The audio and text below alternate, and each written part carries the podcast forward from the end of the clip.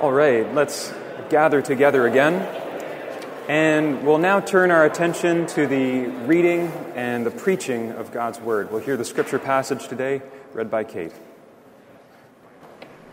The scripture reading today is from Mark chapter 11, verses 1 to 19. Now, when they drew near to Jerusalem, to Bethphage and Bethany, at the Mount of Olives, Jesus sent two of his disciples and said to them, Go into the village in front of you, and immediately as you enter it, you will find a colt tied, on which no one has ever sat. Untie it and bring it. If anyone says to you, Why are you doing this? Say, The Lord has need of it, and will send it back here immediately. And they went away and found a colt tied at a door outside in the street, and they untied it. And some of those standing there said to them, What are you doing untying the colt? And they told them what Jesus had said, and they let them go. And they brought the colt to Jesus, and threw their cloaks on it, and he sat on it. And many spread their cloaks on the road, and others spread leafy branches that they had cut from the fields. And those who went before, and those who followed, were shouting, Hosanna! Blessed is he who comes in the name of the Lord! Blessed is the coming kingdom of our father David! Hosanna in the highest! And he entered Jerusalem and went into the temple. And when he had looked around at everything, as it was already late, he went out to Bethany with the twelve. On the following day, when they came from Bethany, he was hungry. And seeing in the distance a fig tree and leaf, he went to see if he could find anything on it. When he came to it, he found nothing but leaves, for it was not the season for figs. And he said to it, May no one ever eat fruit from you again. And his disciples heard it. And they came to Jerusalem, and he entered the temple and began to drive out those who sold and those who bought in the temple. And he overturned the tables of the money changers and the seats of those who sold pigeons. And he would not allow anyone to carry anything through the temple. And he was teaching them and saying to them, is it not written, My house shall be called a house of prayer for all the nations? But you have made it a den of robbers. And the chief priests and the scribes heard it, and were seeking a way to destroy him, for they feared him, because all the crowd was astonished at his teaching. And when evening came, they went out of the city. This is the word of the Lord.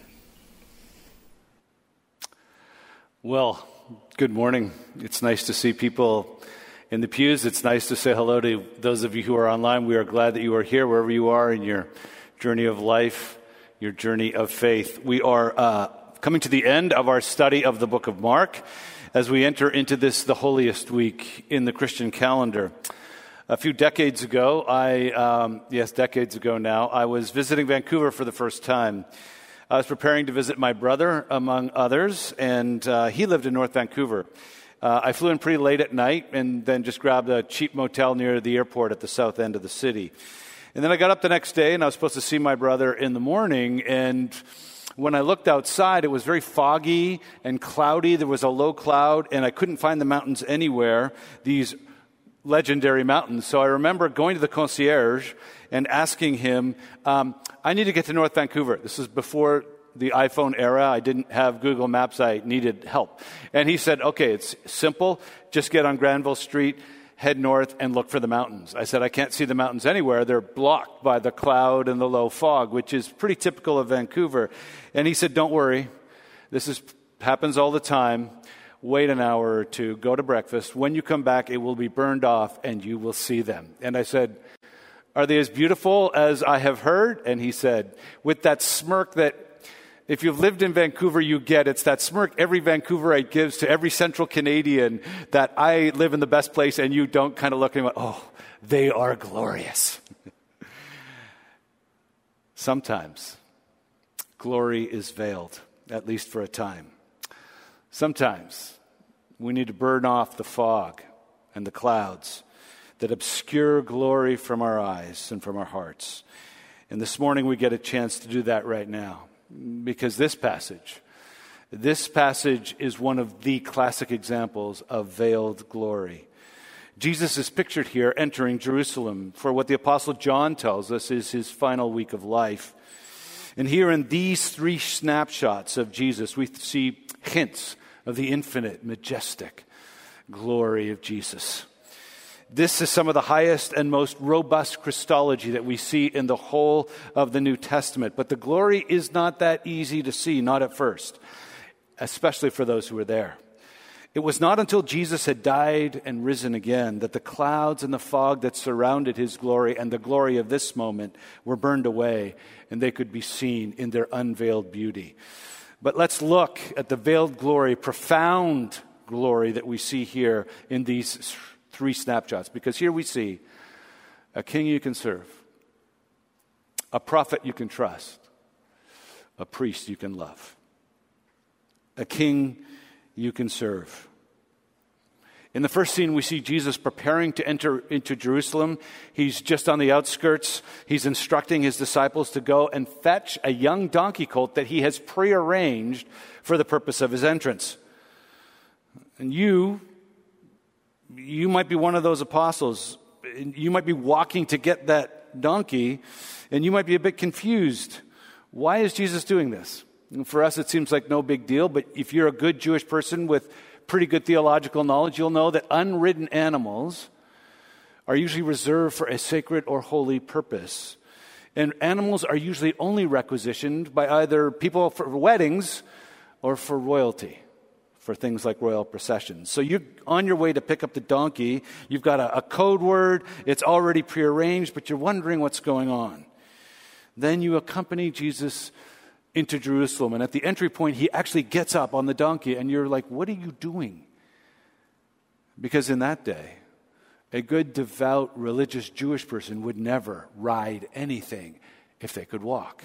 You had to be old and infirm, or lame, or crippled to be allowed to ride anything into Jerusalem for Passover. You were, to, you were to show your humility. Even if you'd gotten there on a horse, you get off the horse and you walk with the horse in. He does the opposite. He's walking with the donkey and then he gets up and rides on the donkey.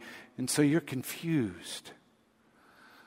But then you start to see other followers who were with you begin to throw palm branches in front of the donkey, just why we call it Palm Sunday. Throw their cloaks down and if you are really well versed in your Bible, you'll know that throwing cloaks in front of somebody is only ever shown to have happened once in the Old Testament to a king, Jehu, on his day of coronation. And so you begin to realize that for those who are in the know, there's elements of a real coronation entrance here. He's riding something, not walking. There are cloaks. But most of the crowd, they don't get it. Because the people who are singing, Blessed is he who comes in the name of the Lord, are just simply singing Psalm 118, which is typical for what you do when you're coming into Jerusalem. It's a very typical song. And he's riding something, but it's this foal of a donkey. And there's a couple of cloaks down. This is veiled. It's veiled. Then a scribe comes up to you. Hey, you're one of his followers, aren't you? Yes. Who is this man and who does he think he is? And you look at this scribe, they're learned scholars of the Old Testament, and say, what do, you, what do you mean? And they say, The donkey foal. Why is he riding it? And you go, I'm actually not sure exactly. Why? And the scribe looks at you and go, like you're an idiot. Don't you know your Old Testament? Don't you know your Torah? Don't you know Zechariah 9? And then you remember Zechariah 9. A prophecy of an old prophet that one day someone's going to ride into Jerusalem, a king. Verse 9 Rejoice greatly, O daughter of Zion. Shout aloud, O daughter of Jerusalem. Behold, your king is coming to you. Righteous and having salvation is he, humble and mounted on a donkey, on a colt, the foal of a donkey. Then it might hit you. This Jesus, in veiled terms, is telling the world I'm a king. I'm the king. I'm the promised final king, the king of Zechariah, the king of the ages, the king of kings. And I'm coming to my people humble and mounted on a donkey. You see it? We come to our first snapshot a humble king on a humble colt. Declaring his kingship, but not like any other declaration of any kingship we've ever seen. A king who demands you to serve him and humbly obey him, but a king who comes to you humbly, almost like a servant, riding on a young, don- young donkey. In this humble, veiled way, he declares himself. And that, that, I submit to you, is a lot like Jesus today in our culture. In our culture, Jesus is seen as this oddity, a teacher of good morals and great ethics who, who somehow some people have confused as some kind of God. This puzzling, paradoxical figure whose teachings we love, but whose claims for himself we don't know what to do with. But this is the Jesus who is, and he comes to each and every one of us, wherever you are in your journey of faith. He comes to all of us, firstly, as a teacher of wise things, but finally, as a king who demands our life. And that is the king who faces us here, but a king so humble that he's safe to give our life to. In Philippians chapter 2, starting in verse 5, Paul describes Jesus this way. He says, Have this attitude among yourselves, which is yours in Christ Jesus, who, though he was in the form of God, did not count equality with God a thing to be grasped, but emptied himself by taking the form of a servant, being born in the likeness of humanity, and being found in human form he humbled himself by becoming obedient to the point of death, even death on a cross. Death on a cross, there it is again, glory veiled in rejection, humiliation, and contempt. Because make no mistake, Jesus' death was inglorious. It was a death of contempt. He died an outcast, despised, and rejected. But a king who suffered and died for you, who rose for you, who declared his kingship on a colt, then got down off of a colt and allowed himself to be nailed to a cross for you. That's the king you can serve. That's the king you can give your life to. That's the king you must give your life to. A king you can serve, a king on a colt.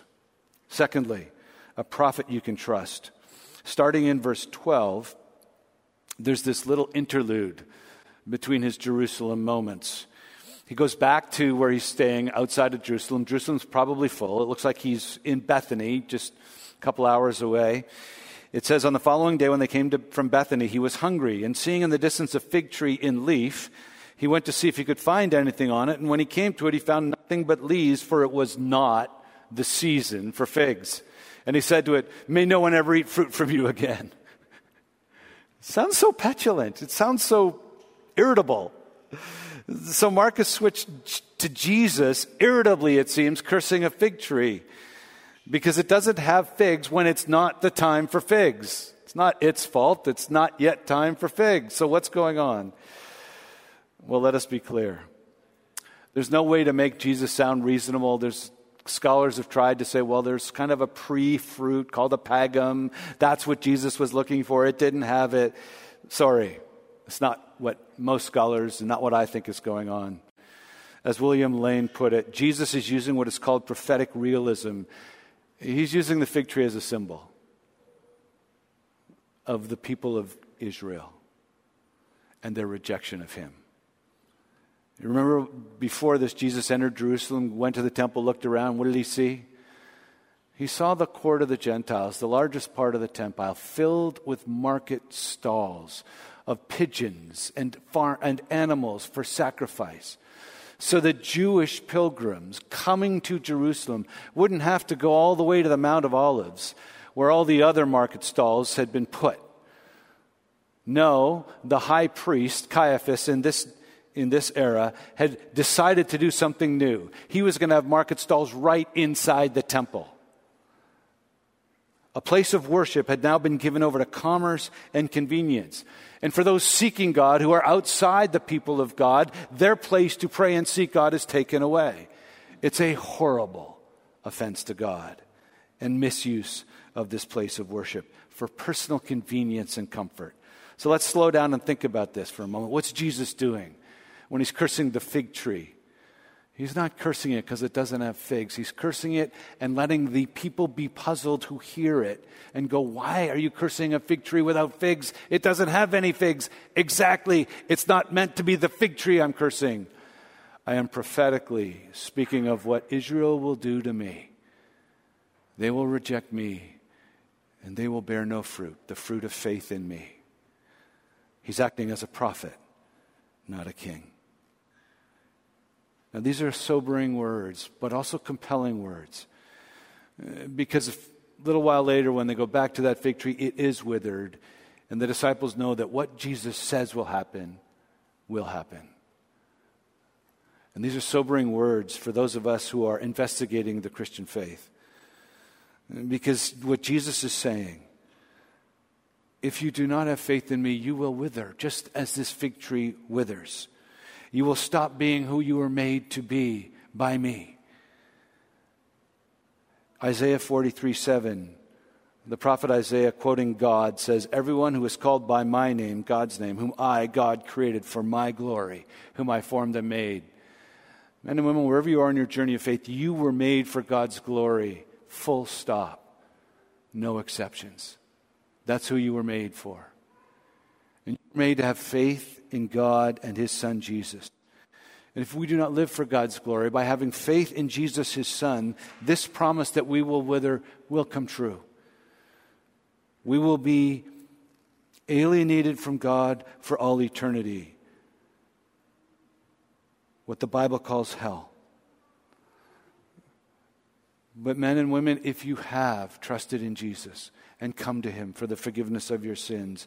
His promises are gloriously true for you. In John chapter 6, Jesus promised, I am the bread of life. Whoever comes to me will not hunger. Whoever believes in me will never thirst. All that the Father gives me will come to me. Whoever comes to me, I will never cast out. That word of prophecy is true. Here's another word of prophecy John 15, starting in verse 5 I am the vine, you are the branches. Whoever abides in me and I in them, they will bear much fruit. Apart from me, you can do nothing. You see, his word is true, his promises are true. That is either soberingly terrifying or gloriously reassuring. You can trust it, and you can trust him. That's the point of this little story that which Jesus says comes to be. Those whom Jesus blesses will be blessed, those who reject him will be cursed. Come to Jesus. Give your life to him, the king who comes to you on a colt and then comes to you on a cross. Give your trust to the promises of the prophet whose words always come true. He's the king you can serve. He's the prophet you can trust. Finally, he's the priest you can love. There's a final scene, and Jesus comes back to the temple, and here he cleanses the temple. He fashions a cord, a whip, and he literally uses violence to drive people out of the temple. And again, scholars cannot believe that this loving Jesus could be so angry. But we've already talked about what an offense this is to God, that his place for people to come and meet him from all over the world has been taken over for the comfort and convenience of pilgrims who are traveling and for the financial security of the high priest. It's disgusting to God. It's using God. It's so offensive, so insulting to God that this desecration of the temple, something that only foreign invaders had ever done before, is now being done by the religious leaders. And so Jesus is doing something quite proper and correct, extraordinary and provocative. He quotes Isaiah 56 My house shall be called a house of prayer for all the nations, but you've made it into a den of robbers. Now stop for a moment. He's announced himself as king, he's shown himself to be a prophet. But here he's showing himself to be a final priest. He's taking upon himself the role that the high priest is supposed to have to cleanse and guard and keep pure the temple. But under Caiaphas' rule, it's the opposite. Caiaphas, to get more rents, had put up a competitive market that would compete against the, rent, the ones on the Mount of Olives, where the rents went to the Sanhedrin. Now he had his own supply of money. And now you had political turmoil in Jerusalem. You had people, zealots like religious Jewish zealots who were protesting these markets as a desecration, kind of like what Jesus did without the whip. You also have Sanhedrin agents roiling up the crowd to protest because they wanted the money to go to their markets on the Mount of Olives. And so when Jesus does this, people are like, I'm not sure why he's doing this. Is he one of the Sanhedrin agents? Is he one of the zealots protesting? What's the meaning of what he did? So he doesn't even get arrested because there's a veiledness to this glorious thing that this man is doing. The veil would only be lifted about a week later when this man who cleansed the temple with a whip would cleanse the heavenly temple with the blood of his own life. You see, Jesus, in cleansing the temple here, is pointing forward to Good Friday when he, the one whom Hebrews chapter 8 says, we have such a high priest the full and final high priest, who has taken his seat at the right hand of the throne of the majesty in heavens, a minister in the sanctuary, the true tabernacle, which the Lord pitched. You see, in cleansing the earthly temple, Jesus is pointing forward to the day when he will die. And in his death, he will enter the true tabernacle of God, the real temple that the human temple points to. You see, the human high priest would sacrifice an animal to pay for, atone for the sins of the people of Israel. But Jesus would enter into the true temple, and he, by his own blood, would atone for the sins of you and me. Everything wrong that we've ever done, all of our selfishness, all of our desires for comfort and convenience that block the purposes of God in our life. When Jesus went to the cross, he made one full, final, fully sufficient sacrifice, so no more animals ever needed to be sacrificed again. Hebrews 9 Christ appeared as a high priest of the good things that have come. And through the greater and more perfect tent, the one not made with hands, that is not of this creation, he entered once for all into the holy place, not by the means of the blood of goats and calves, but by the means of his own blood, thus securing an eternal redemption. By this sacrifice of himself, his offering of his own body and giving of his own blood, Jesus paid for all time for the sins of you and me that we might receive mercy and find grace says hebrew 4.15 in, in time of need now let's see this whole picture this puzzle that mark is wanting us to see. This three snapshots, let's put them together. See the veiled glory of Jesus, veiled to those who do not know him and the significance of what he's doing, but infinitely glorious to us who do know him. In Jewish eyes, the three great offices for their people were the prophet, the priest, and the king. These were the three roles that ran Israel for all of the years when Israel was its own nation. And they were three separate things lest any one person would aggregate for themselves too much power and too much authority. But here in Jesus, they're combined. Mark shows us the final king of the universe, the creator of all things, coming to his people humble and mounted on a donkey. He will take the scepter of royalty in his hands, but the scepter will be the rough hewn wood of a crossbeam for a cross. And he will drag that out to a lonely hill outside the city and allow himself to be nailed to it. Here we see the prophet of the ages, the one true prophet of God, who curses with a word the fig tree, symbolizing those who will reject him. And then, a few days later, will go to the cross and take that very curse upon himself and be the sacrificial atonement offering for us. And we see here the final high priest come to cleanse the temples, who will make the final priestly offering in the heavenly temple that will make all priestly offerings forever obsolete because the sacrifice has been done. I remember starting that drive to my brother's place a couple hours later after breakfast. And the sun was already burning off the clouds. The mountains were peeking out, as it were, above and below uh, the, the cloud and, and fog cover. And I thought it was beautiful. And I was like, come on, quickly, get, get rid of the veil so I can see you in all of your glory. But, men and women, in this story, the veil, the final veil, which covers the glory, do you not see? The veil that covers the glory of Jesus in shame and humiliation and humility is the cross. And that veil doesn't obscure the glory of Jesus, it heightens it, it magnifies it. This is the point of the gospel that the veil of Christ's humility, shame, rejection, degraded death, this veil manifests the robust, beautiful, infinite fullness of his glory. That God himself, in unveiled glory, would veil himself with his own shame, his own humility, his own sacrifice. What glory is that? It's the glory of Jesus. And don't you see? The veil that is the cross is the veil God used to destroy the cursed veil.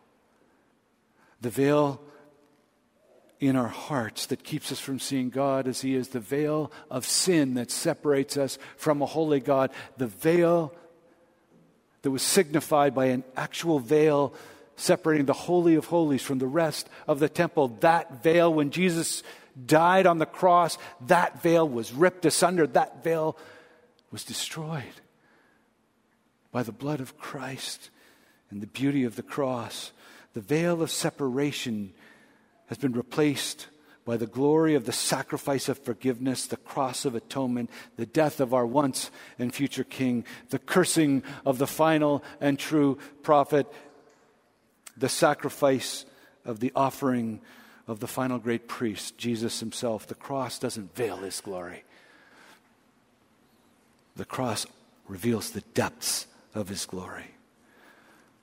For in him, says Colossians 1, verse 19, for in him all the fullness of God was pleased to dwell, and through him to reconcile to himself all things, whether on earth or in heaven, making peace by the blood of the cross wherever you are in your journey of faith, see in these three snapshots the glory, the glory of Jesus with unveiled eyes. Three applications, and they come from the three snapshots, but I'm going to go backwards. Firstly, rejoice in his sacrifice for you.